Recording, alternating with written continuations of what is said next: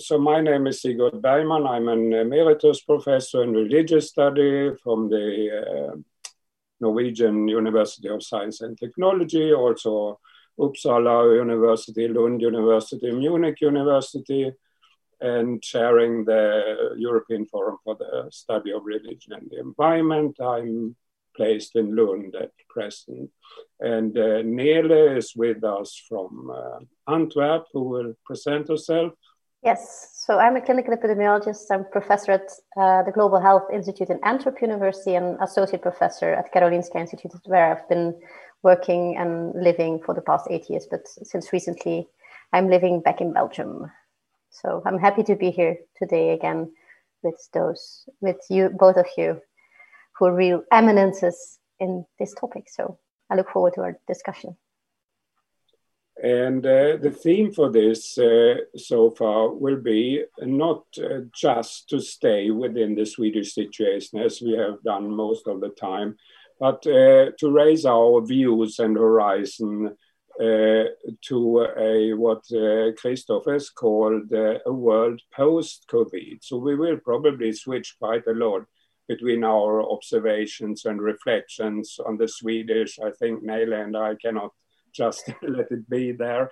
But mm. with uh, Christoph, our guest today, uh, we might be able to uh, embed also the Swedish situation in a larger and maybe start to open up for visions of a world post COVID, which we so necessarily need. So we are very grateful to have Christoph Stückelberger as a guest uh, in our uh, sofa today. Christoph is uh, an emeritus professor of uh, ethics at the University of Basel in Switzerland.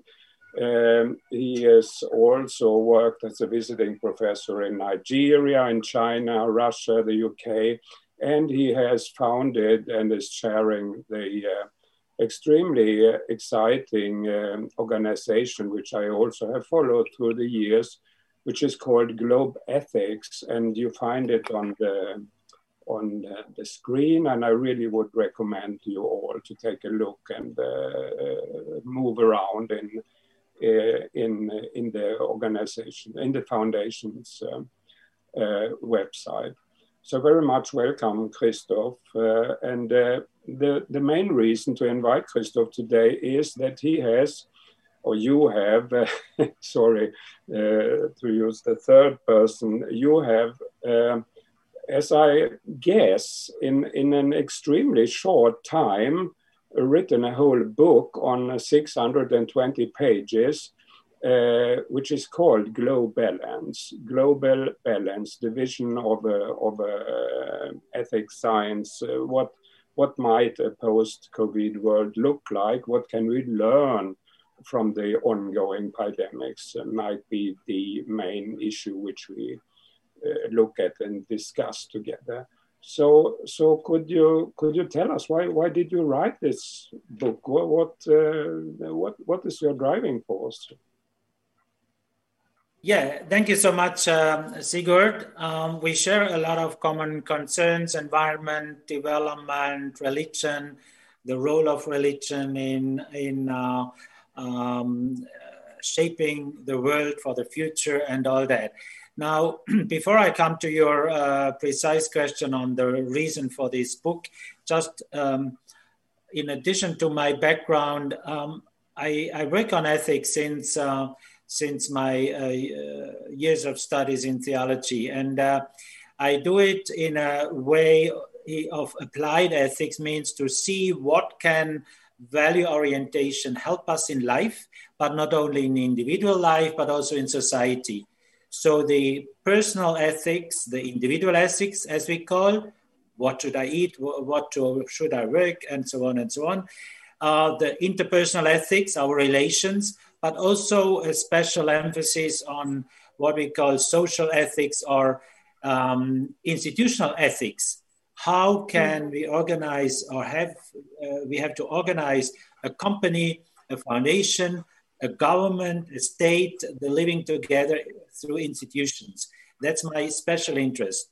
And uh, now globethics.net as a global network on ethics worked a lot on, on business ethics, but now is a full focus on ethics in higher education because we see that the leaders, and we speak a lot about responsible leadership, future leaders, a good part of them go through the university systems. And uh, how can we help that uh, these uh, future leaders are value driven and uh, not only money driven? Money is an important driver, power is an important driver, but uh, this should be embedded into values. Now, coming to your question, why this book? In fact, I started um, uh, uh, three years ago already, um, and uh, it was with the election of uh, President Trump, but also this uh, new trends of polarization after a period of 15 years from 1990 to 20, 2010, even, uh, let's say 20 years of globalization where everybody said, yeah, we are one humanity, we should work together. And then this uh, new protectionism coming, uh, uh we see the limits of uh, being one humanity. We uh, start to defend our own interests by continents, the Europeans, Americans, the Asians, all on national, national level. So the question is, uh, which was my one of my motivations is to say, how can we uh, balance this vision of a global world, interconnected world with globalization, but do it in a value-driven way. That means also to respect cultural, religious, ethical, uh, economic diversity. And when so, the pandemic uh, went on, uh, when the pandemic evolved, what would you say the pandemic could uh, mean for your general uh, long-term interests in in uh, value-driven uh, globalization, so to say? Did that yes. accelerate it or? Exactly. Uh, it accelerated because I started the book, as I said, a few years ago, but then during lockdown, now uh, uh, March or February to June, I was also locked down. And what I observed myself is somehow a higher level of to be alert and maybe to see things in a crisis situation sharper than before. So that was, in my view, one benefit of, of, the, of the concentration through the lockdown and sitting three months at home, the first time in my life, sitting three mm. months at home. And I, this helps to, and I compared it with other transition periods. For example, I always wondered why a reformer like Luther or like uh, like uh, Zwingli in Zurich in a few years could publish um, thousands of pages because they have been in a crisis situation which gives a new level of uh, of um, consciousness, and that's probably one positive side. Uh, but also, of course, with all the dangers of the situation. When did you realize this was turning into a global crisis? Because I realized, yeah, I guess in, in February uh, I was already in high alert, and then actually in mid March I was already thinking like, oh, oh, oh God, this is going to get a, this, this is becoming a disaster. Uh, as an epidemiologist and an MD, I already saw that. Of course, we couldn't predict how it would be, but then, and I, I, I personally always was a bit shocked. Like everything that I predicted in those early weeks was happening. When did you realize that, as a, a not MD, not an epidemiologist, but you know the global world better than I do? No, it, it was the same period. It was the same period, and uh, I mean. Um, uh, because of course we read as non non uh, natural scientists we read all this uh, information we see the the increase of all these uh, um, statistics. But then uh, for me, the uh, key interest was, of course, the political analysis, mm. because ethics in the in the sense of international relations, I also teach ethics of international relations in, in Africa and in Russia and China. So the question of what what does it now mean uh, from a science perspective, but also from a political perspective, and I was already quite alert. The only thing I would say um, the difference to now is that I still thought in that maybe by the end of this year, the the most the, the most dangerous period could be over and we could in 21 uh, go uh, back to a new normal not the old normal.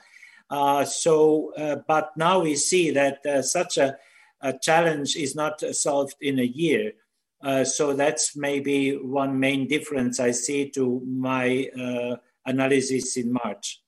And you, would you, would you of the book somehow you, you talk about the new world disorder uh, in contrast to what you are arguing for that there's the new age of values and even virtues we might say uh, collective virtues not individual ones necessarily. But uh, would you say the pandemic uh, accelerates also this new world of disorder at present because it has gone on and gone on and gone on, and it changes, as we might talk later about, also the balance or the imbalance between the superpowers, which is already clear due to the economic dimension. But this, um, this world of disorder, how could it be balanced by values, ethics, uh, um, spirituality, but also science somehow? What, what, what would you say as a hypothesis?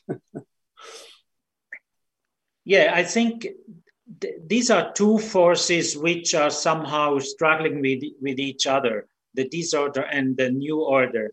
Uh, and um, I would say both are, are happening in the sense of, of course, this disorder uh, increases the understandable egoism. We first have to look for our own company, our own nation, and so on. But at the same time, we see a re strengthening of global solidarity.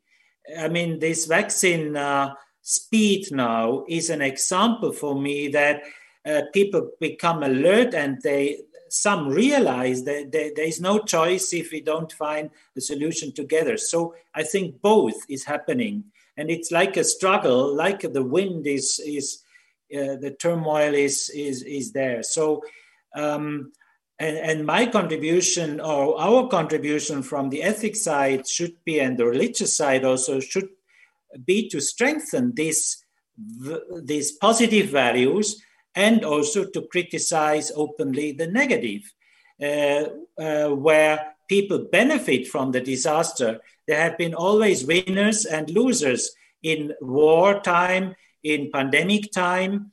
And uh, of course, our task as ethicists or as value driven persons is to help that uh, the positive effect win over the, the negative. And uh, that's not yet given. We are still in the midst of this struggle.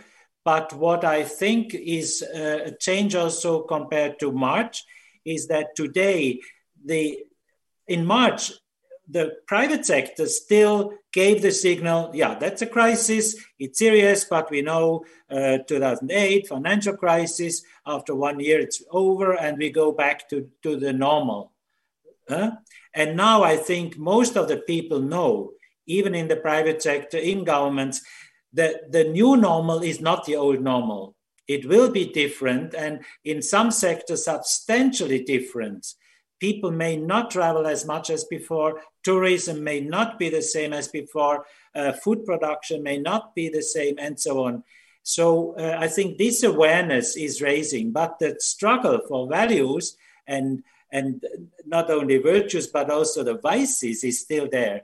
I see, for example, among the winners, I'm really um, uh, now analyzing, but it's it's amazing to see uh, how the billionaires are uh, growing in number. And so the wealth redistribution is so heavy today as we could not imagine. So there are huge winners of uncertainty. The stock market benefits from uncertainty because there, if you are a good analyst, and I'm in touch with some of them, you are a good analyst, and then you can benefit from this uncertainty which I mean is legal, is not, nothing wrong with it, but it shows that these are the challenges that we have. Uh, I take an example in Geneva, we have uh, a boom of new foundations. So people benefit. They, they make more money than before, but also they are aware that their responsibility for society is now uh, should increase. What do you say about nationalism? So you have spent a lot of time, and we all have, in in the critical uh, uh, groups on globalization. Well, because this pandemic somehow seems to change the balance between the former globalization, uh, with all its pro and contras, and uh, some have immediately argued that we will get new nationalism. That has been very true in Sweden, where, where the government and the Agency for Popular Health has run an horrible uh, exceptionalist, nationalist uh, uh, style and still believes that we are much better than the rest of the world. But there are also other messages more in general from the WHO president, from Ursula von der Leyen, from the European Commission, that we can only stick and, and, uh, and find solutions for to come through this uh, if we if we come together and we we we even deepen the um, let's say life enhancing uh, solidarities and corporations. But there seems to be another way of um, nationalist and um, uh, let's say not globalized but globalistic or uh, what Ulrich Beck once called the global citizenship, right? So we belong rather to a global community of citizens than to our own. Small. But is, isn't Sweden always been a bit isolated in that aspect as well? Because they, yeah, after those eight years in Sweden, you heard it often that they were also talking like the continent or Europe and like seeing them as not being part of it. Uh, and yeah, for me, that national that nationalism in Sweden has surprised me a lot because yeah, I come from a country where the nationalistic feelings are probably the least in the world or something. Yeah, in Belgium, we we are not uh, you will never you will never hear a Belgian really be, being proud of, of Belgium and in Sweden especially now during this pandemic even ev- everything was going wrong all the numbers look horrible in all the line and they're still defending Sweden so yeah stubbornly and it seemed that they really believe that the, and, and that's for me something that, that surprised me uh, and, and uh, uh, so we the, that is why Sweden has have, has become so much more exciting for all the international media and also the scientists mm. around. Uh, while the Swedes themselves don't bother uh, very much, a majority still wants to blend off and rely mm. to the to the state, and the trust into the national state is a very very positive uh, um, skill in a population where you had had in Sweden for many uh, hundred years of peace, uh, trust, and uh, confidence between the citizens and the government and also the agencies, which is now shaken for many of us, but still. And, and this is, uh, uh, we, we, we shouldn't only talk about the Swedes, but mm. I saw uh, how how how uh, in the beginning all countries tried to figure out their own way. They were very close in mm. in closing borders, uh, finding out this and that, uh, uh making treaties on on, uh, on on on things necessary for the healthcare uh, and so on. And Trump was the most brutal of them all to even buy the company which now had made the first vaccine in Germany and and uh, the US and so on. But but after a while, I think it's much more. Can we see a much more closer growing cooperation between countries? Will we get some more European uh, uh, um, policy uh, which is backed up from all member states, or will we still have a more increase in competition of, of uh, nations in this? I, I, I'm not really ready. It's, uh, the, the, Swedish case is, is interesting to analyze and to understand uh, some of the topics that you are discussing of, of, uh, of developments. And uh, um, maybe I start with, with a short perception that I have. You know, as a Swiss, when we travel, especially in Africa, we say I'm a Swiss. Then uh, the people always say, "Ah, you are Swedish." Then I said, "Yeah, I'm. I'm happy that you conf- uh, confuse the two because we are close friends and we have uh, same values and so on." Your but chocolate is way better. That changed now when they say, "Ah, you're Swedish." Then I said, "No, no, no. I'm Switzerland. We are different." So you see the change in uh, in attitude, and um, I think I, it helped me. And maybe you can screen uh, share the screen uh, of uh, page 168. I I made an analysis of value clusters in the world. Is that possible that uh, it is shared from your side? Yes you see on the horizontal line survival versus self-expression value. So on the left side, the, you, you struggle for survival. And then uh, once you have some uh, reached some some basic needs uh, uh, covering, then you go to self-expression values on the right side. And on the on the vertical, you have traditional versus secular rational values.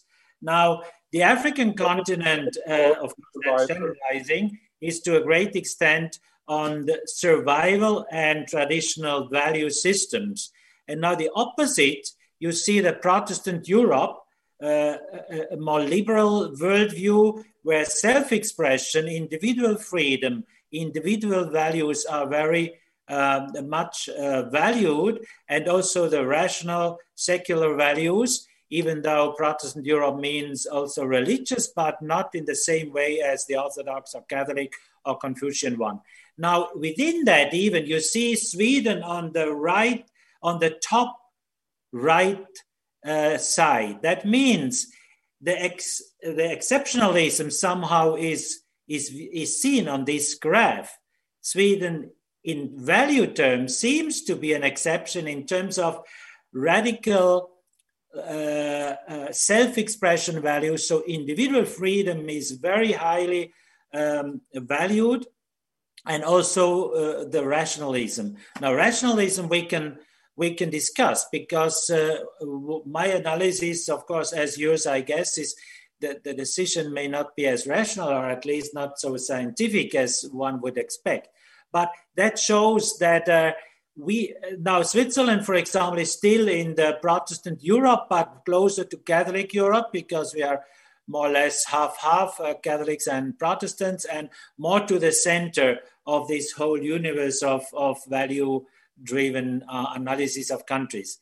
And that show, uh, helps me to understand that when we deal with, um, with differences in dealing with COVID, that is related to our different value systems. So, for example, the Chinese uh, Confucian, you see the brown Confucian on top, and then on the left side, so still uh, many parts of China traditional, rural, but then uh, rational. It's not a, a, country which would define themselves as religion, religious, even though religion plays a, a big role. But so when we have now between Swedish and Chinese uh, strategies, a comparison, we see the, this is based on on uh, on really uh, fundamental uh, uh differences. Uh, what we said about discipline in the Asian countries, and you, uh, Sigurd, mentioned it already.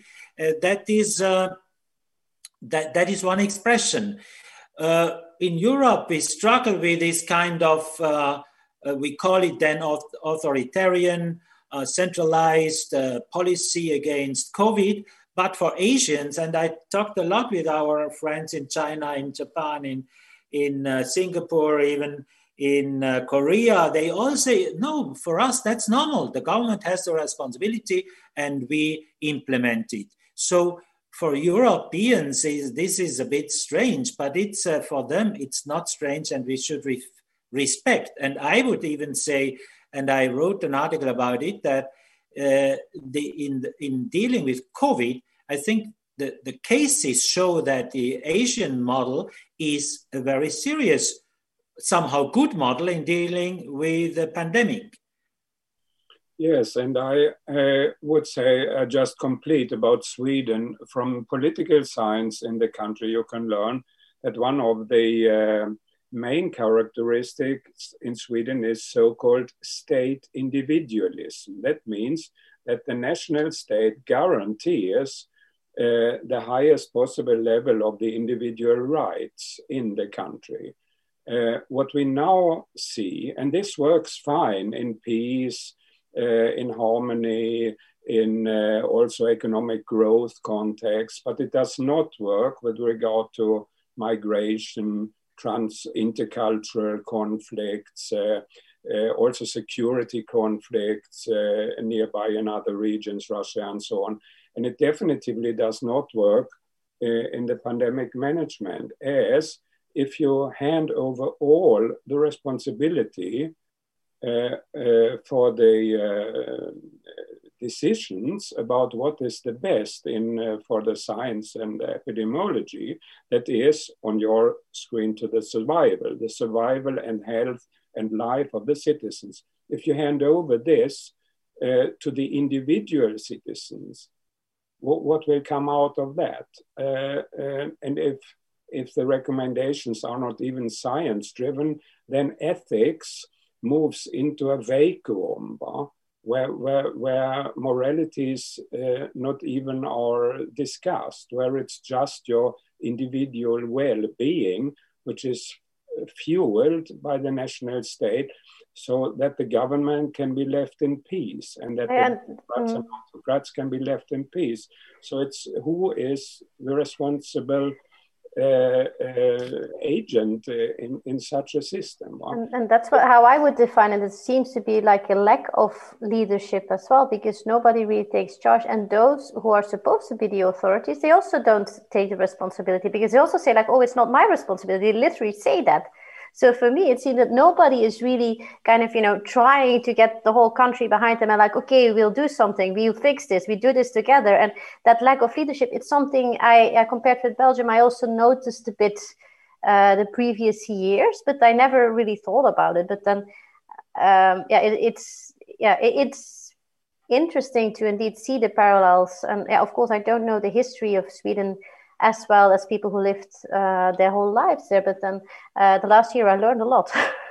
this map uh, and I think does quite a lot, but it is also uh, not an explanation as it, in itself, as we see also Norway and Denmark on the mm. secularist and rationalist side, and a high high valuation of self-expression. Um, uh, and the United States are more in the midst, and uh, the Trump uh, pandemic policies reminds one more and more to the Swedish also, and, and so on. So, so this is only true for for some of the values, but it is. Um, but then you, you also hint that we have cultural differences and cultural and ethical differences in the world populations, which really impact on how we deal with a crisis, which is a common global crisis. And that makes it interesting to ask question, what can we learn from each other, right? Exactly. I think that that's the basic question I have with GloBalance. Uh, you know, how can we analyze first these value systems, but then see what we can learn from each other, but also how we can we can uh, uh, avoid the extremisms and balance these values. And mm. I think one key in, in what we discuss right now is um, is really this value of freedom, of individual freedom, versus uh, obedience, discipline, um, also fair distribution, uh, and and uh, so when when we when we are not able to balance and the US or Trump is attacking the Chinese and say, yeah, you are authoritarian and that cannot be our model. And the Chinese may say, yeah, but your liberalism and, and anything goes and uh, is, is not, not the solution. You see the disaster with the, uh, with the COVID uh, figures. So then it's the ping pong. And my uh, view would be to say, okay, we have um, yeah, you can show the, the, the slide. I can explain uh, on, on that slide. Uh, the, the, the relation, so GloBalance means relational thinking. GloBalance means we put, we, we see a network of uh, it's it's like in biology or in in in in science we think epidemiology not in well. sorry also in epidemiology you also have to see all the different things together I, mean, I, think yeah only when you see the relation between uh, can you show the maybe the slide again what i try here to say is value systems are relational we, they all relate to each other and uh, of course, I say, no, I come to the center at, at the end. So these are 10 values. And uh, I, I work a lot on global ethics. That means we can see that most of the countries and most of the value systems around the world, in one way or the other, have these values uh, in their system. The difference comes now from the weight they give. For example, in a socialist country, of course, equality and justice and uh, is higher value than, than individual freedom. Um, so freedom and justice are related, but have more weight or less weight in a system. Empowerment in terms of individual empowerment maybe not as important in China as in other countries, but empowerment through overcoming hunger is very key. So if you have a population with less hunger, that's an empowerment instrument. So the meaning or the, the, the, the meaning of empowerment is contextually different. And we could go through the whole set of that. And what I do in, in this book, uh, Globalance, uh, uh, here is in fact to, to, uh, to go through these different topics and say what are the main opposite values in a specific topic in dealing mm-hmm. with COVID, in dealing with nationalism, in dealing with the economic system, in dealing with families, in dealing with sexuality. You can take whatever. Um, but uh, as long as we are aware that they are interrelated, really like a spider uh, net, you know, mm. when you, uh, you draw on one side, it has an influence on all the others. It's not isolated. That's why exceptional terms of isolation cannot work. What would you say, Christoph and Nele, uh, about uh, Southeast Asia? Because this is uh, one of the exciting things mm. uh, to compare uh, Europe and especially Sweden now, uh, where the freedom on the left side of your circle mm. is really on the top of all. Um, and this is very different in Southeast Asia. So how would you characterize with the help of this uh, scheme, Southeast Asia and also Switzerland or, or maybe Sweden in, in, mm. in how, how, what kind of uh, epidemiological application we prefer due to our cultural backgrounds? And for, for me, the thing that, yeah, if I compare the, the thing, the two of these concepts that that's uh, jump out for me when I compare Sweden and Belgium is solidarity and responsibility. That's two things that I really noticed in Belgium that were really, really strong. You know, uh, yeah, solidarity for the healthcare workers, for each other, uh, initiatives, and also the responsibility, the personal responsibility. We do this together, and those are two things that I completely, yeah, that seem to be completely lacking in Sweden. Um, I think for me in the Southeast Asia I think community is also really important because a community life it's like everyone together. Um, yeah, the, the it's it's also not not just I think in Europe it's more like families and smaller entities, but then in in China it's really the whole community, the whole city, and um, and it seems to be more balanced that everyone has like the same value. Um, yeah, uh, and and yeah, of course uh, security is important for everyone and participation. But yeah, I don't know. What, what would you say, Christoph, for Southeast Asia? Which one do you think is the most important? No, I I uh, I agree with what you say. Um, maybe I add um, if we translate peace into harmony, for example, this whole notion yes. of harmony in China, which is a high value, and of course we could say, oh, that's uh, authoritarian harmony uh, dictated from above, but it's much more. When you are there, I see that it's harmony is really something embedded in mm. the Asian uh, value system. which I think we can That's learn true. from it. We, they are really trying not to be so confrontational as we may be in, in, in many of us in the West. Um, sustainability, I think, is something also uh, with slightly different uh, connotation. What I see in uh, Asian countries, and I know China better than, than others, is also this long term thinking. I mean, uh, people saying, yeah, we have a five year plan, but in fact, we think of 50 years, period. Whereas the short term thinking of next election, four years, Europe, yeah. really a problem we have in the West, I would say, with Mhm. all respect to democracy. Now, India, I think, is different because India, the individual freedom, the clan freedom is high. Sustainability is also not, maybe not as high eh, as valued uh, or in a different way. So I think it's difficult to, to generalize, but just as a few observations. And my learning from really uh, uh, working in, in on all continents is a bit it's such a potential if you we learn from each other and we say not oh we have to convince the others that they have to have the same system as we but we say no what can we learn from you but also we challenge you?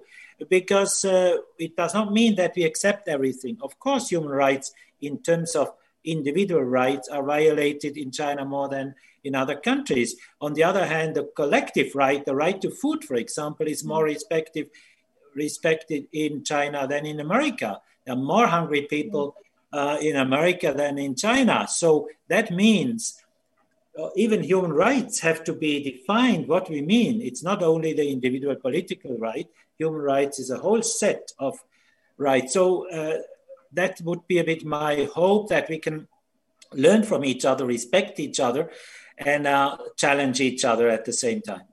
And what I put in the middle with love, you know, uh, th- there is a, it's not just uh, a cloud of uh, stars which are independent from each other, these values. There is some somewhere a center. And the center, I call it love. That means if we act from the center of this, then we can find the right balance between them. And I quote uh, Augustine, uh, Augustinus, the, the church father in the, in the fifth century, who said, uh, um, dilige et, et fac quod vis means love and then do what you want. Mm. That means as long as you act from the center, you will have the sensitivity what is appropriate in a specific situation. If you need more discipline or more freedom or more justice or more uh, community or less community, uh, if you do it from the center, that's why I say the center is is keeping the system together. Okay, uh, so um, I could use this, uh, uh, if you allow me, this scheme also in another way. Uh, while you are um, offering us a vision where all these different values are interacting and interconnected and part of a whole, I could also use them as opposites and ask uh, for what they can tell us, how they can help us to analyze uh, the conflicts and differences. Uh, one thing is to learn from a vision of the whole, which we negotiate with each other. The other is to start in our real uh, conflicts and see how we could figure out these and move on. Uh, if I, for example, try to use the scheme for to compare my own three home countries. It's very painful to live in three Heimaten. It is Sweden, Germany, and Norway. Uh, we all spent uh, many of decades in all countries uh, in the families, and I'm still pending in between them. And it's really painful to see the different approaches to the pandemic management. So if I use this, I would say in Sweden, it is uh, very strange to understand how freedom can be at the top and how participation and security on the left side of the scheme are not at all at that highly ranked. Uh, while community in some specific uh, Swedish uh, they call it, the civil society, which has made the trade unions, the social democrats, which are government now, and, and so on, possible. Also, a very strong sense of belonging to one common community, which is much, much uh, deeper in Sweden than in Germany. It's also there in Norway, right? And Switzerland. It's different again with, with, with all these federal, local, regional identities, which are like in Norway superior to the national one. But let go. But how can it be that freedom is the most value while security or survival and, and health are not as that balanced? So I can also use the scheme um, for, for, for an analysis of imbalances, so to say. If I compare to Germany, for example, participation is maybe even higher than freedom because the population there for month after month, now also in the 10th month, is between 80 and 90% for the restrictions, the lockdown, the sharp responses, because of the best for everyone. Uh, so freedom is there, of course, but it's mostly on demonstrations, which are more um, kind of hyper liberal, um, esoteric, anti democratic, and alliances of, of people who are very monistic about their freedom understanding, while where freedom is not the freedom of my neighbor or the love to your neighbor, the love to yourself, or in the Christian ethics, of course, indissolubly interwoven. But if you only talk about freedom, uh, what will you get then? So justice is, of course, uh, also important. But there was one not on this scheme, which I wondered about from your from your uh, book, where you said uh, discipline in the Asian countries. It's a much more unproblematic and higher ranked value than it is in the liberal democracies, secularized democracies of the West and North. Um, so maybe there are some explanations that a government do not want uh, to impose uh, uh, sharp and painful restriction to its populations if they don't feel they have the the support. But this is this is totally different in, in Asia, as you say. Um, China, okay, the autocratic uh, collectivism, but but let's talk about Singapore, Taiwan, uh, South Korea.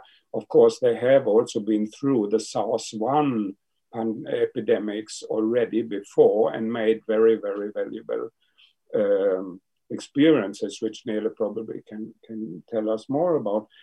But there is something in the cultural um, interrelation, so to say, uh, between uh, sharing power and uh, and uh, have a trust.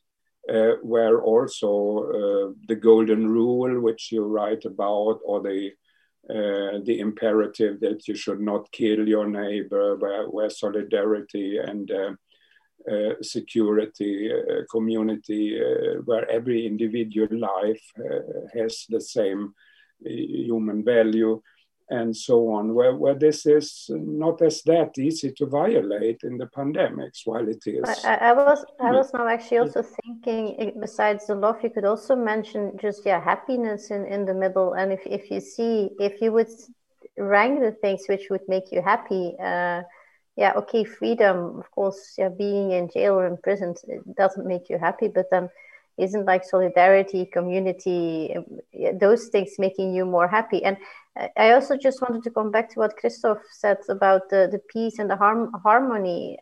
isn't in my, my perception, I also traveled quite a bit, and like in in Asian countries, they indeed, and that's something I, I, noticed in the book as well that you talk about that balance, that they aim for balance, the yin and yang in the Asian countries, but then in Western countries, they indeed often they aim for perfection or the best or you know the upper thing. While in, in Asia, indeed, they, they aim for some sort of a balance, and indeed, you have, yeah, you if you have good and bad things in your life then yeah you appreciate the good things also better so so it's indeed interesting to, to see how those basic concepts are interpreted so differently or valued so differently among the world. Um, I think so. Did, did you did you expect that Asia was gonna do so well in this pandemic early on, Christoph, or? Uh, not in general, but uh, yeah, I, I, think we have seen we have seen uh, in February March already uh, some um, successes of this uh, in Asian countries. But of course, mm. it's also difficult to generalize because I mean some have also still high uh, number of cases, but in general, I think it confirms yes what we just discussed that this uh, harmony, community orientation, and acceptance of some discipline is uh, is in in a crisis situation um, rather than an advantage. In other situations, uh, it, it, may be a disadvantage. But uh, just to add the experience of Switzerland, where we also struggle between central uh, decisions and federal decisions, federalized, decentralized decisions. And I think the observation was interesting. Um, we are also a country, you know, uh, compromise is a high value. We, we try to, to, uh, to bring on board everybody. So the, the first wave was very centralized. The central government took over emergency uh, rules and laws and uh, took a lot of competence in the hand of the national government. But then came the criticism of the cantons. Yeah, but uh, uh, that's fine for a few uh, short period, but don't repeat that. Eh? So after the first wave in June, uh, when we went back to normal, and then um, uh, over summer, and now the second wave was totally different. The Swiss, uh, the, the national government was um, agreed and was somehow pushed by the cantons the, the, the, the, the regions to give more responsibility to them. So the second wave is now um, administered by the cantons. And of course, the second wave is worse now in, in Switzerland now. Is is uh, is is as worse as or almost okay. as worse as the first? Yes, okay. in some cantons more. But uh, I mean, still, the, this question of centralized, decentralized power and decision making is an issue. And it, it mm. seems it's interesting to say, okay, in in in wartime, for example, it's clear. The Second World War, it was the national government who, who, who took the lead, had to take the lead. Foreign policy is national. But now a pandemic, what can be done on and has to be done on national level, and where it has to be done uh, implemented on cantonal because the differences in the cantons are very substantial. It's not fully explained. Uh, uh, Geneva, Vaud is, uh, and so on is, is, is more affected than other country, uh, cantons. So um, that means a certain decentralization of power and decision making makes sense. So participation, again, freedom, participation, fairness, uh, it's all about balancing these things in specific situations. So we would say, as a conclusion, first wave, centralized was okay. Second wave, let's now try uh, to be more decentralized. But if the experience shows that the effect, the expected impact is worse than the first, we may go back in the third wave to a centralized solution. So that means, and that's why also the scientists like you, Nele, uh, play an important role to give the figures, to analyze, to understand what are behind, because that is another issue I think uh, we, in, in such a crisis situation, nobody knows really it's so complex it's so new uh, all the scientists say this virus is unpredictable it's uh, behaving a bit like uh, somehow randomly. Uh, uh, of course a part is predictable but part not. So we are all somewhere in the in the dark partly. And that is of course the windows of opportunity for all kind of charlatans and all kind of um, of uh, conspiracy theories because it's just an expression of not knowing. But and uh, again, to, just to finish one sentence, uh, here again, the balance between knowing and taking decisions without full knowledge is again a question of balance. Sorry. but Nele, I saw uh, this is interesting what Christoph says about the Swiss, uh, the, the Switzerland's uh, response to the first and second wave, and the national and the regionalized responses, because the virus has confused us.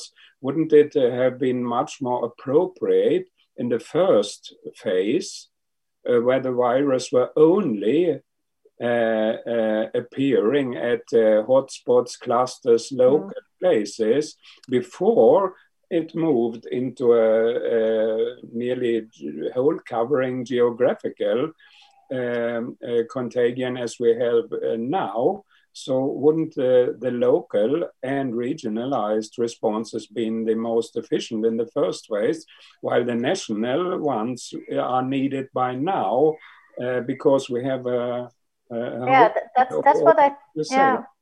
Well, well, that's indeed a bit what I see. So if I see Belgium, uh, yeah, the first wave they made a mess out of it. But if you think, you know, there wasn't even a government when the pandemic started. Now they have a government, and the second wave was handled way faster. So, and you actually see, you know, they're way more organized. And now Belgium is doing really good in, you know, getting the all uh, the same uh, yeah regulations all over the country because there was confusion you know you know at five kilometers further the, the rules were different and now it's the same all over the place. So in belgium they're doing something nationally and it's working. And it's really nice to see you know they they uh, implement regulations. Two weeks after you see the effect on the numbers. And now in sweden in the in the first wave okay, there was only a bit of national thing, and the regions were all saying like it's not our responsibility, or we just follow. And then now they are kind of standing up a bit, but then it's a mess because every uh, every region is doing something different. And from the in the century, it's still not a uniform, clear message because they basically go against all the evidence still. Uh, so I, I, do think, especially now, it should be more uniform. Now should be the time also that that European countries uh, also come together. Like, how do we do it? Because that's now a, a discussion here in Belgium.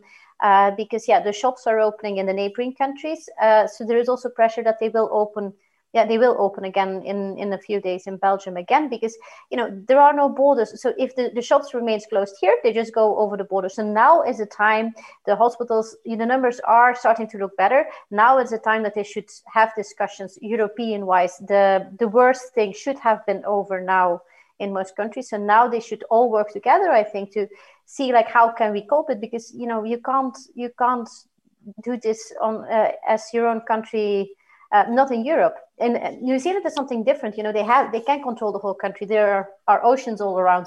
Australia the same, but in Europe they do they just need, I think, a, a more centralized uh, or a more organized and uniform way of handling this because they can never do it on their own because you know people just cross the borders and then um, yeah same for the vaccinations and everything. Mm? If we are continuing to write your book, Christoph, uh, which we are doing by talking about. I like I like the discussions. There is also uh, the need for a balance in a context of imbalance between local and national and global, or let's say local, regional, uh, European, uh, global.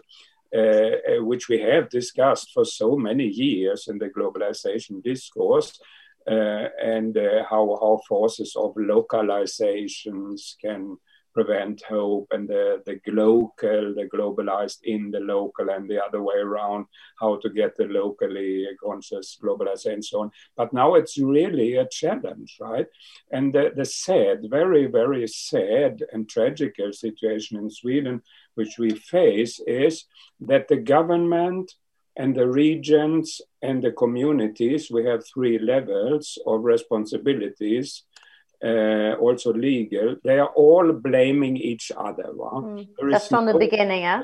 Responsibility yeah. at all. So there is just a vacuum of political ethics in how the government blames uh, the regions for not having done something they have not recommended them to do, and the communities who are responsible for the elderly, uh, the nursery, the elderly care homes, well, uh, I, I, I think that's also completely opposite as in Belgium, because in Belgium, before the rules were in place, some le- people at the local level already took measures. I know some villages where they have many elderly people, they said, okay, now no visitors allowed, everyone stays in, libraries are closed. And that was only, you know, one of the coastal villages where, yeah, many people go when they retire. So when there were no national rules, they took action. While in Sweden, it was the opposite. There are no national rules, or and then they say we don't do anything.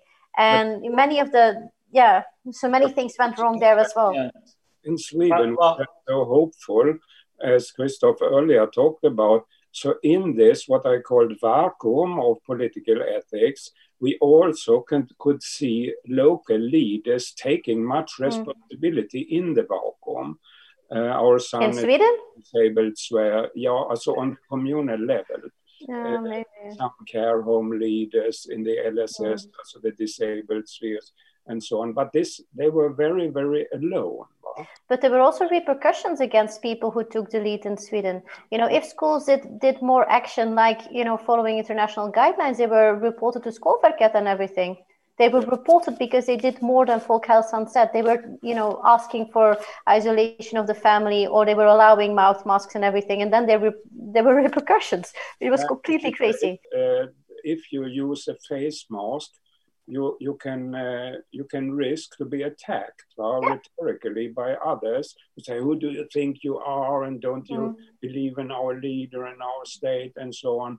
Uh, we don't need this mask. So it has been politicized in a in a very um, deconstructive and life threatening way so maybe the mask would help us to, to switch over to another thing, which I also. Can I first uh, just add one one sentence on, on what you just said? Um, I think this COVID shows also the importance of understanding of balance as a dynamic balance. What mm. do I mean? You know, if if you look at this picture, mm. it is a balance which is uh, very tiring in a way because constantly you need to balance every mm. second otherwise you fall down. And you have these two people it's uh, uh, uh my friend in china who uh, who is an artist who then uh, helped to put these two figures on top. So when one figure moves the other can fall down and that's the relatedness relational relationality that we, we, as we call it and and the dynamism means some people think uh, the concept of balance is boring because you're just stable and nothing happens. Mm-hmm. That's not. Balance means a constant move. And I, I, compare it with a dancer who has to balance each time. And that mm-hmm. leads me back to the question of also the center, the love. I learned from dancers they, they can only dance if they are centered in the belly. Yeah? So the the the, mm. the the belly of the of the body needs to be stable, and then you can move around without falling. And that's a bit what we need in our societies. That means when we lose the center, it can explode, it goes in all directions. But as long as we have, and that's where political ethics comes in, as long as we know we have an identity, we Swedish are not lost in a crisis, we have a center of values, and, uh, and we act out of the center, and then we can have differences, and we have in, in November to have take other measures than in, in March, and so on. That's then all based on a centered value system. So, and that leads me to the next point, which is key in my value system, that is, and ours, that is the balance between fundamental principles, which are stable over centuries and even millennia of years, and the adaptation. Because you know, in uh, in ethics, we have this also this polarization. Those who say situation ethics, you decide mm. on the situation, and uh, you have to decide in each situation uh, your value system. And the other opposite, more uh, in the tradition, for example, of the Catholic um, natural law, you have eternal values, and the context is not as important. So I simplify. So it means we need, of course, these 10 values that I described. They are not values of 2020. or 2021. They are valid throughout centuries and millennia of years. But we have then to adapt it with a contextualization, inculturation, whatever you call it. Mm. That's another balance, you know. Provoke you. I would like to provoke you a little bit, but just for a short Please. time. Uh, because then I would uh, like us to talk about also science and ethics, how these can fuel. Uh, but before this, on the on the let's say meta ethical line, as your vision is balance, well, from uh, chaos theory, uh, which I think also includes much wisdom, not only knowledge and empirical observation, but also, let's say, ancient wisdom somehow. Huh? Uh, it's already in the in the Old Testament store where it starts with with something very confusing, uh, controversial, whatever. But then ecological systems strive uh, for chaos, but they strive also for equilibrium. And there is some kind of a constant change between chaos, states of chaos, and states of equilibrium. But this is not mechanical, and it's not easy to figure out what impacts these uh, two motions to the from the balance to the imbalance and so on. So I think uh, there is also the need to to somehow complete your vision of uh, global balance and global balances to values and virtues uh, with uh, with um, concepts of um, mm, threat, evil. Uh, we have the whole demonology. So, what, what is it in our uh, both in evolution, but all which which victimizes life uh, in order to figure out which is the best way, right? And also in, in the human societies, uh, we, we, are, we are victimizing each other uh, for the sake of what? Well, uh, so, so there is some kind of a. Um, I, so I, I wouldn't go that much long to Asia to say there is a constant uh, change in between this but um, um, we need sharp analysis as uh, the life sciences, for example, have in uh, medicine about pathologies. What is the pathological uh, cell? Where, where do we find uh, the process we have to, to, uh, to attack and to take care of in order to figure out what is a um, life necessary way of uh, fading away and what is the unjust, the, the, the painful, the one that could be avoided. Well, uh, so, so the whole uh, struggle in life sciences, I have learned from this cooperation in the Science Forum, where, where, where we have uh, found each other for months now, is um, how to deal also with social pathologies like like the human body is. What is the what is the border? What, what kind of concepts can help us um, to differentiate between the necessary pain and the pain that must be avoided, so to say? You you see what I'm what I'm out after somehow. It's it's a third dimension in your your... Well, I think uh, what you say is very interesting, and I, I we could further deepen it. The question of what is the relation between this uh, dynamic balance system and the chaos uh, theories, and and uh, I think it's compatible it, it, because uh, and, and, I'm not a specialist on on chaos, but I was always attracted by by this.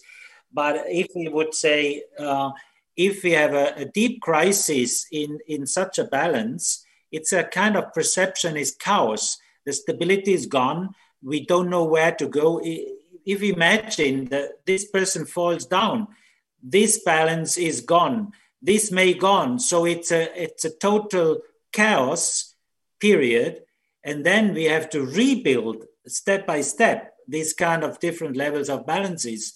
And maybe that's the perception of chaos uh, I, may be wrong. I mean, uh, Nele is more a specialist in in chaos probably, but uh, I don't know if that makes sense. But I try to say that your aspect, I think, is is uh, is not contrary, but would mm. give a, a, very good uh, additional dimension of understanding what dynamism in, in balancing means or could yeah. mean. It, it's not just a soft, you know, a, a, little bit right, a little bit left.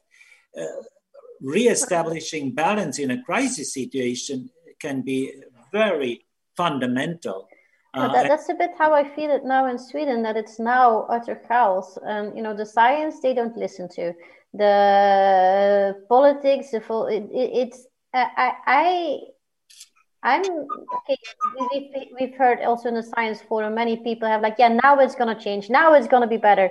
Now we're six months later. It's still not better. They're still not following science. Or, okay, there are things changing, but how do you get out of this? It seems that uh, in Sweden they have been so extremely stubborn in their own way of ignoring science, of being different than the others and how uh, you know it, it has created so much damage and and for me personally it feels like the the whole uh, handling of the pandemic did more harm to the society than the the virus itself. Because yeah i know so many people who left sweden. I've uh, you know so many people were suffering while they didn't have to suffer. Um, and you know how how can sweden get out of this?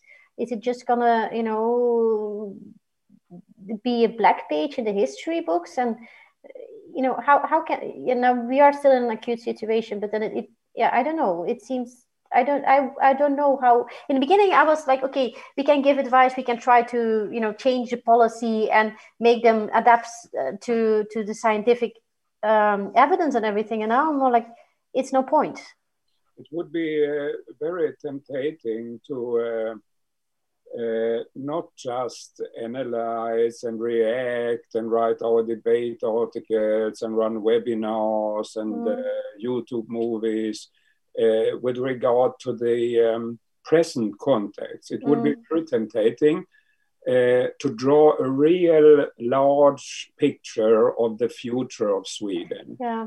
everything could have been different if we have done it almost as the other ways at the European countries, or even better, my, my, for my sake. But where do we go? Uh, that I, I sometimes do this, but it breaks down all the way because of the the um, the, the strange and uh, crazy things going on all the time. Mm. But before we try to do this, maybe we could end with uh, with such a vision because Christoph's book uh, starts with these uh, mm. words, and maybe we could uh, continue to write them also with regard to Sweden at the end. But but what what I would like to ask you, Christoph, is uh, science and ethics. Uh, so we cannot simply say we need both in order to to strive uh, for for a better balance uh, between these these different uh, values.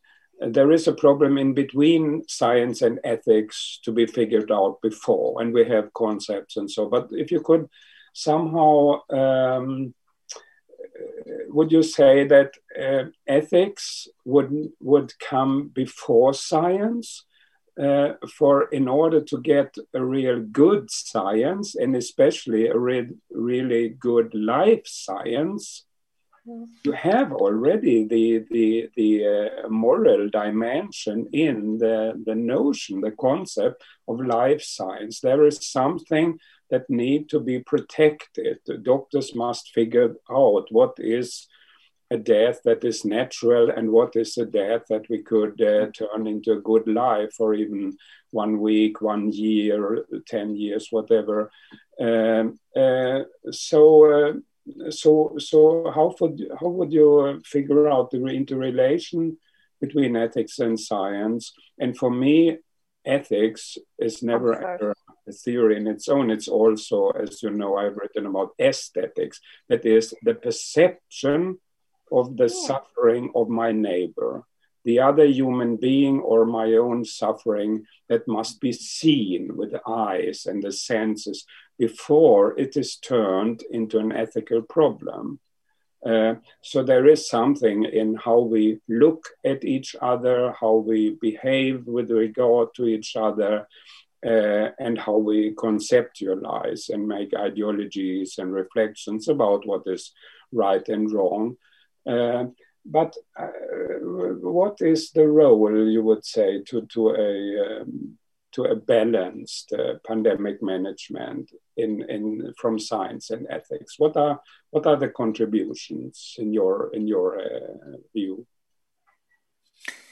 Yeah, very uh, key question. Um, maybe it has different levels. One, one is uh, to make the link first to Sweden, as we just discussed. Um, just as a hypothesis, and maybe later also a question to you, is is that this uh, rational liberal worldview, which is rooted in Protestantism to some extent, but uh, of course many other factors, um, leads to a kind of emptiness uh, in the spiritual level, and uh, that leads then probably to this other extreme of anti-science. Now science is no more. We need to come to another solution and we believe to the witchcraft uh, what type of uh, uh, people we have who tell us uh, heaven on earth or, or hell on earth um, and, and we believe them and no more the science. So this polarization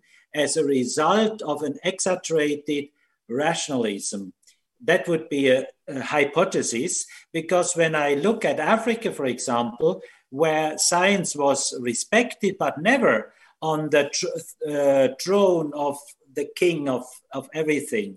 So they always said, of course, uh, science is fine, but uh, we, we know that there are other realities uh, in, on, on earth which influence us and, uh, and we count on them as well. I, I mean, I'm not at all um, uh, defending this attitude, uh, but it shows there is a different view on, on science. And that means now, I think we, we are in a situation where the, the epidemiologists, of course, are the priests of the time. In 2020, the epidemiologists tell the truth and uh, everybody is, is looking at their lips and, and, and, and tries to understand. And of course, there are differences between the epidemiologists, but uh, uh, they, they are the kings. And uh, that, that then and can, queens. Oh, sorry? And the queens. queens, sorry, sorry, of course, the queens, uh, as many as the kings. So thank you. Um, um, now, coming to your point, uh, as uh, apart from, from COVID, but it has an influence on COVID. Yes, um, I'm uh, deeply convinced that ethics and science are um, two sides of the same coin.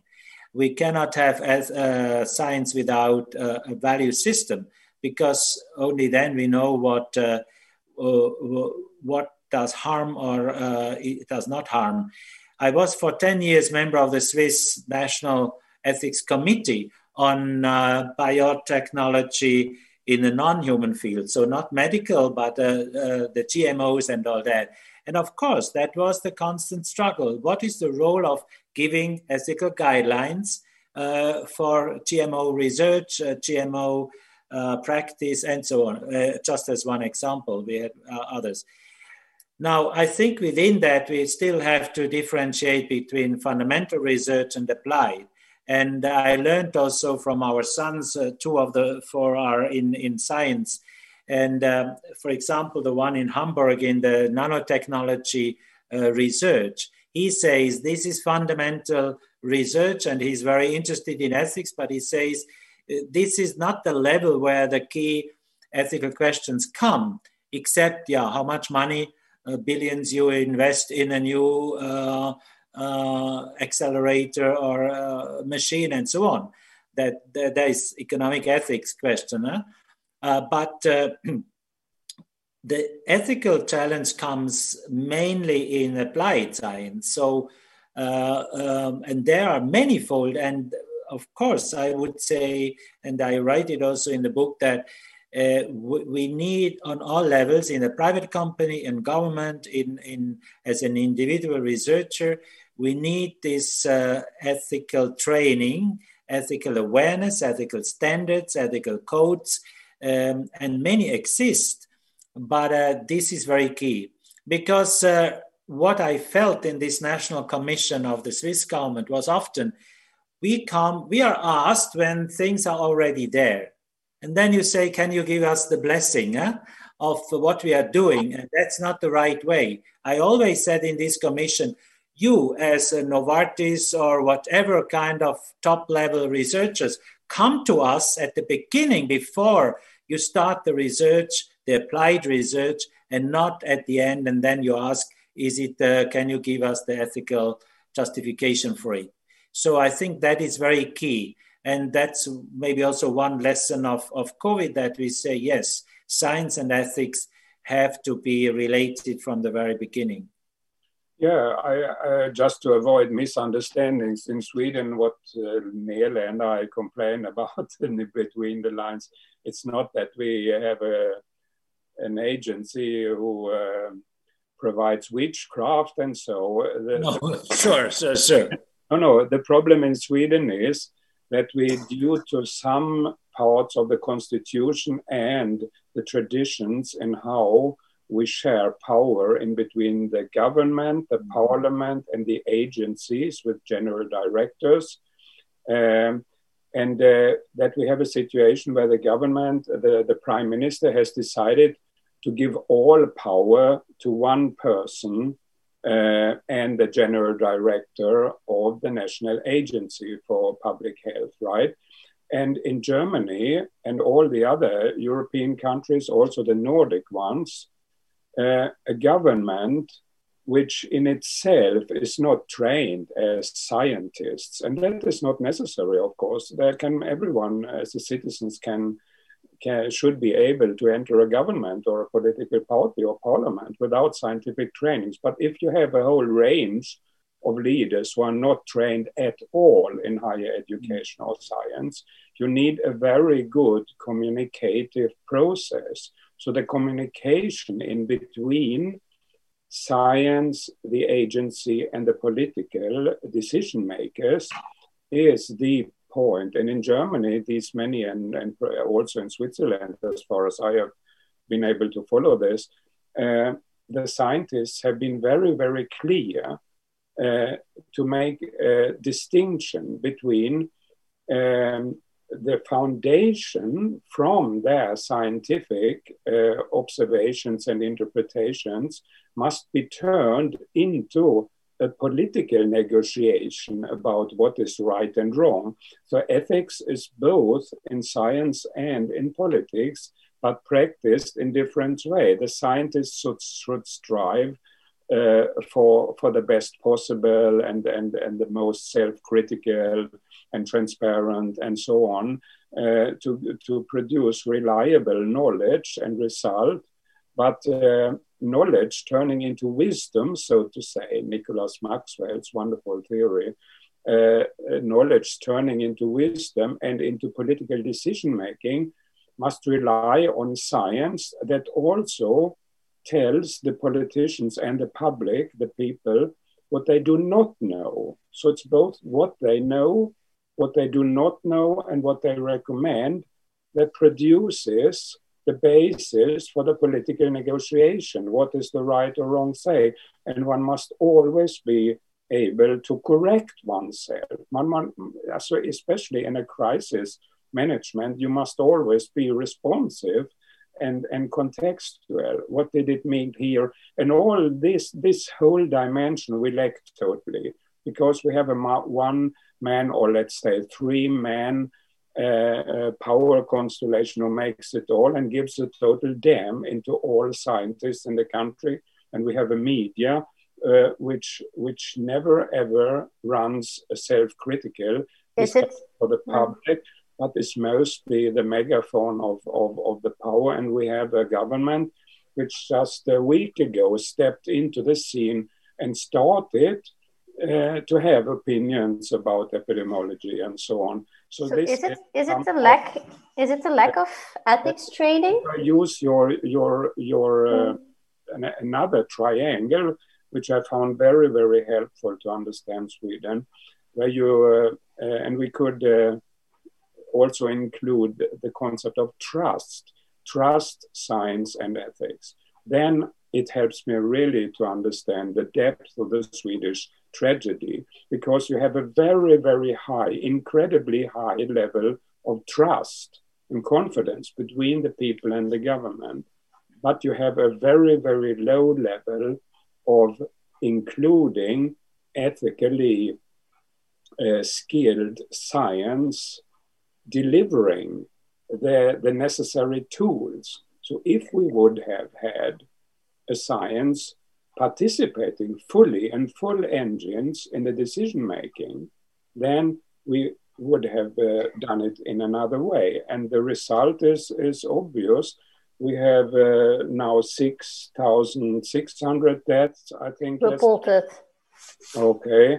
And we have also an economy which is the, the double worse of, uh, of Germany, for example. Okay, you cannot compare such large and small countries, but the OECD has been very clearly on that Sweden had uh, both with regard to the health of its population and their own economy, the worst uh, uh, rank, uh, the lowest rank uh, in, in Europe, right? But it's it doesn't matter. They just go on and go on and on. So so how to cope with this imbalance of trust on the one side and ethics and science on the other? That is my. How would you, uh, Nele, do that? I mean, uh, how as a scientist how you do you integrate ethics or uh, uh, for, yeah for me i think ethics come first because we are also ethically obliged to do research which is which is important uh, so we should prioritize the the research which could have the highest impact on on health and on our patients i think and i'm now actually also wondering if because yeah, I had my ethics courses and uh, also in med school in my epidemiology training. Uh, I've been so I, have I've come across, uh, but then I was wondering is is there a lack of ethics training and moral discussions in education in Sweden? Because you could wonder, you know, they don't even do the Hippocratic oath for the physicians. I think it's one of the, the few countries in the world where doctors don't have to do a Hippocratic oath here in uh, Ghent, my alma mater, where I, I, studied, they actually introduced when you do your PhD defense at the end, you also now also have to do some sort of an oath, like that you promise that you will do ethically right research and that you will do proper research and everything. So here in Belgium, things are discussed also during education. You talk about abortion, euthanasia, so many topics. And for me, yeah, I wonder do they actually you know euthanasia is so also I, I came across it in, in, in Sweden that I raised it. And then it's like suddenly also coming into a wall. And I was like, huh? Did they kind of discuss that? Uh, so, so I was wondering if they would have had more ethics training, would this have changed? Could this has have been different? And okay, in Belgium, okay, we also had training, and people consider, especially in med school, you have to learn your anatomy and you, your surgery and your and, and you know it's it's everyone is aiming to get into the specialities and everything. So ethics is maybe also not valued that high. And I must admit myself that I always thought that ethics and morals were so normal and I thought they were uniform. And okay, it was interesting to learn about the theory, but I thought those values were like for everyone uh, until I really started coming across, of course, that there are ethical challenges and that you have to think about. So, yeah, I don't know. Is it is it? Yeah, unhealthy uh, uh, mixture also of economy and the life sciences, mm. because uh, doctors who know so much of the human being mm. and the body uh, have always been tempted to, to use their uh, knowledge for own profits, right? If I promise you uh, five more life, uh, you can give me mm. whatever you have. And now we have the whole neoliberal and the economistic globalization where money makes it all go around. And we started to talk about the world of disorder. Huh?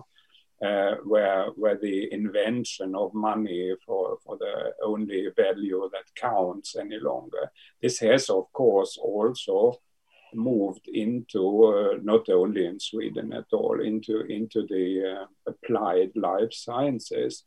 Um, and it's different um, in different countries. Switzerland, I don't know, but in Sweden, you have a national system uh, for the health care and the common insurance system, which um, in my view, still uh, looks like the best structure, uh, but it also have been privatized and, mm. and, and sold out to corporations and so on. And this has made horrible uh, results in the in the elderly care, for example, where also the national or communal local institutions have followed the same new public management styles um, as as the private ones and so on. So we have some kind of a brutally uh, monetarized uh, uh, system of taking care of each other. So uh, thinking and trying to act according the the double or triple command to to love oneself uh, in the same way as loving one's neighbor loving god or whatever you believe in it's not easy in this uh, new world of disorder to put it in perspective. But I think the you know the the the what I would encourage is that policymakers, politicians, parliaments, scientists, ethicists um, are in a stronger dialogue to each other mm. because we cannot have a once for all answer.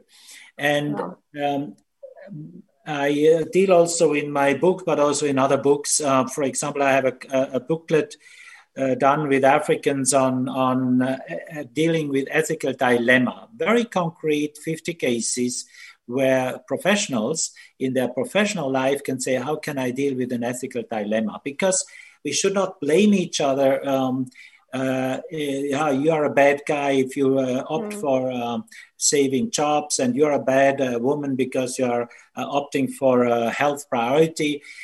These are real ethical dilemma. How to uh, save lives by protecting, by health measures, by uh, lockdown, and how to save lives by uh, cre- uh, maintaining jobs because somebody who dies from hunger or dies from from a virus both die. Yeah? So there is a, a, a real ethical dilemma, and we should try to find out what are the values behind the dilemma and are there uh, situations to solve it. And uh, my approach is in ethical dilemmas that we normally should find not an absolute priority, saying in each case around the centuries, it's always the same value on top, but it, it that, that's again this relational thinking. So, for example, to say in lockdown one, health, we did not know the, the, the, the dimensions, health has to be the absolute priority. Uh, and then came the economy, and now you are killing the economy. Now we need to care more about business. Now, that is a real dilemma. And my answer would be we cannot say now health forever uh, in the first place or economy forever in the first place. We really have to analyze, and that's where also the economists and the scientists and, and the others come in. Uh, we need to see what are the real dangers of saving life. The, the, the, the value is to save lives and to allow a life in dignity for everybody. Yeah? That would be my expression of value. And now is the question how can we best do it? with uh, with opening a shop or not opening and but it's always about saving lives and and and uh, with a sustainable economy but uh, yeah you, you, understand what i mean so again it's this relational thinking and that needs the constant dialogue and uh, what ethics can contribute is to sharpen the the view of what is the real debate behind the you know the uh, political pragmatism and power games this is very important for me, really, and I think it could be the best conclusion also from our talk. To to be honest, which which can be turned into both a scientific and a political demand, right? That is to to really accelerate and strengthen uh, the discourse about a corona ethics. Uh, that is, mm-hmm. what can we learn from this with all we already know and what this virus reveals in our political pathologies all over? uh, what, how can we really um, uh, move closer to each other in, in striving uh, uh, for negotiating what a good life for all in equity, sustainability, uh, uh, gender balance, uh, balance between humans and animals, and so on and so on. What what this means, and there I can see quite a lot of, of um, uh, constructive and creative forces who, who, push this. And your book is just one of seven books. Uh, the others are, are anthologies or contributed books with many authors. You are the first who wrote a whole book of it. And they, they have just popped uh, seven books like, like this and, and yours. And yesterday it came another one from Konrad Ott and Reinhard Popp in, in the Sigmund Freud University in Vienna um, about the discourse ethics in this. Uh, so uh, what what, what uh, stayed in my mind was the title line from I think it was the British or another international journal of medicine, who characterized the U.S. situation, which they hopefully start to move out of, as dying in the vacuum of leadership. That was with regard to Trump, but this line is really uh, seductive. If we say uh, the Swedish and also others is dying in a vacuum of ethics, uh, that is horrible, right? That is hell, so to say, where no one takes care uh, of no one, where we don't bother uh, any longer each other. So the opposite must be suffering and also dying if necessary not in a vacuum, but in a somehow filled, uh, loaded uh, space, uploaded with all these values and virtues, uh, uh which you have uh, presented uh, and which we have discussed today, right? So dying in, yeah, what is the opposite of the vacuum? That is the um, um, the lived space with my house theory. Maybe? some sort of house. I, I would like to share um, a short text. It's just um, two minutes, one page. Mm. On a on a fairy tale, I uh, oh. it's the first fairy tale that I wrote uh, in my life, but uh, uh with related to the discussions we had also about solidarity and uh, discipline and freedom mm. and and and, uh, and all that. If you would allow, yes. because um, I really thought of, of how how can we deal with this uh, with this power of uh, this tiny virus, and uh, if, if you allow, uh, um, I read it because it's more precise. Fairy tale of the emperor and the A. An emperor had a dream to rule the whole world. When he woke up, it was a, a man, not a, a woman.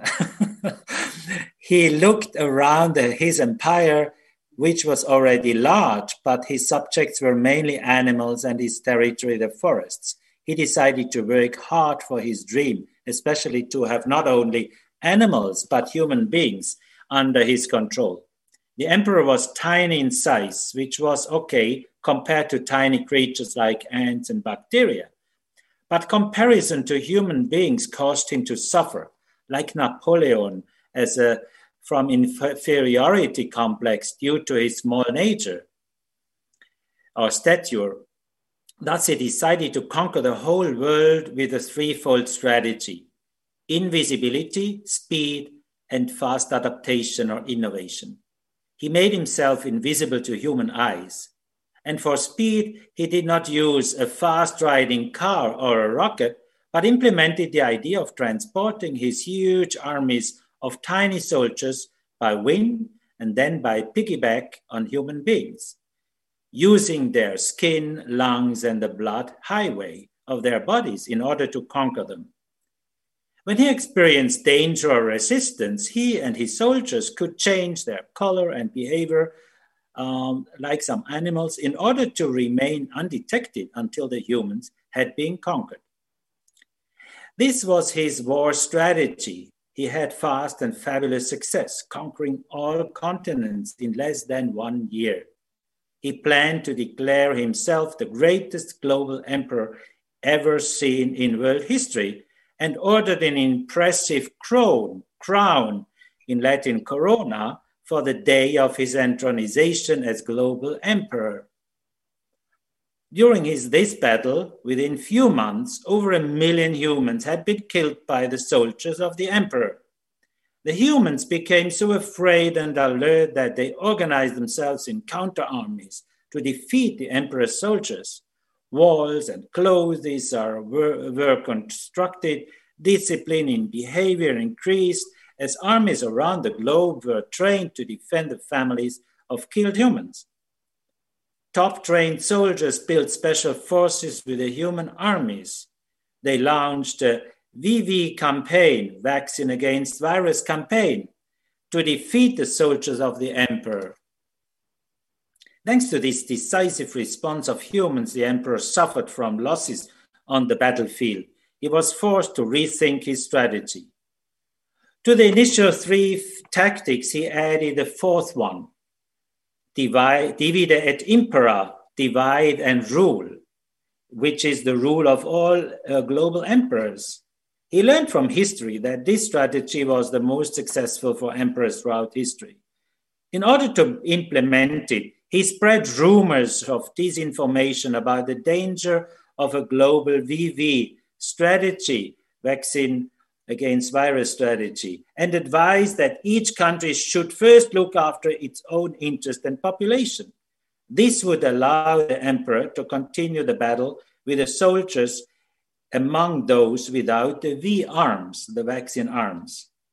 The propaganda department of the emperor also spread disinformation, which divided the human armies by nation, language, and religion. As humans fought each other instead of fighting the emperor's troops, the latter regained ground and increased their territory, still with a goal to conquer the whole globe. But some troops of humans discovered this fourth strategy of divide et rule and rule, divide and rule. They called other troops not to be divided, but to concentrate on unity to defeat the emperor and his troops. The humans started a global A campaign with posters, emails, publications, calls, social media. On the question of what A stands for, the A character stands for, the campaigners answered A stands for agape. Agape means universal love. They also declared, We refuse to be divided by the emperor. We support each other in order to defeat him. We are all children of the absolute who is above the emperor. A stands for agape love as we belong to the absolute, not to the emperor with his corona crown. This campaign was so powerful that all human troops stood together and, after many battles and some years, finally conquered the emperor and his troops. They ended this long war with the A celebration day. Since then, they celebrate it annually as the day of the victory of love. Just a small fairy tale. Thank you. Uh, Beautiful. But I, I really like the story, and yeah, it, it reminds me also. Yeah, I am a, yeah, a medical doctor. I'm trained as a medical doctor. I, also, I don't work as one, but then for me it seems to be that you know the only thing that i wanted was from the beginning was you know we i wanted to protect people. I didn't want to get pe- people to become sick and suffer. And that that's for me my my goal of why i spoke up. I don't want the world to suffer. Um, and that's a bit the yeah one of the morals of your story that we should all you know yes, do this together. I, li- I like the story. I, I yeah, it's a nice way to end this session. I think. Um, humans are a herd, uh, so yeah. to say. We are a community. We we don't like to be on our own. I, I don't. I really would would regard hell as a place where I'm suffering and no one is there holding my hands or infusing me with hope, even if it's only one day, one week, or whatever. As Günther Altner, one of my main mentors, has said, you know, on Christoph, uh, he is dead by now. He wrote a book where, where it says every life is worth to live.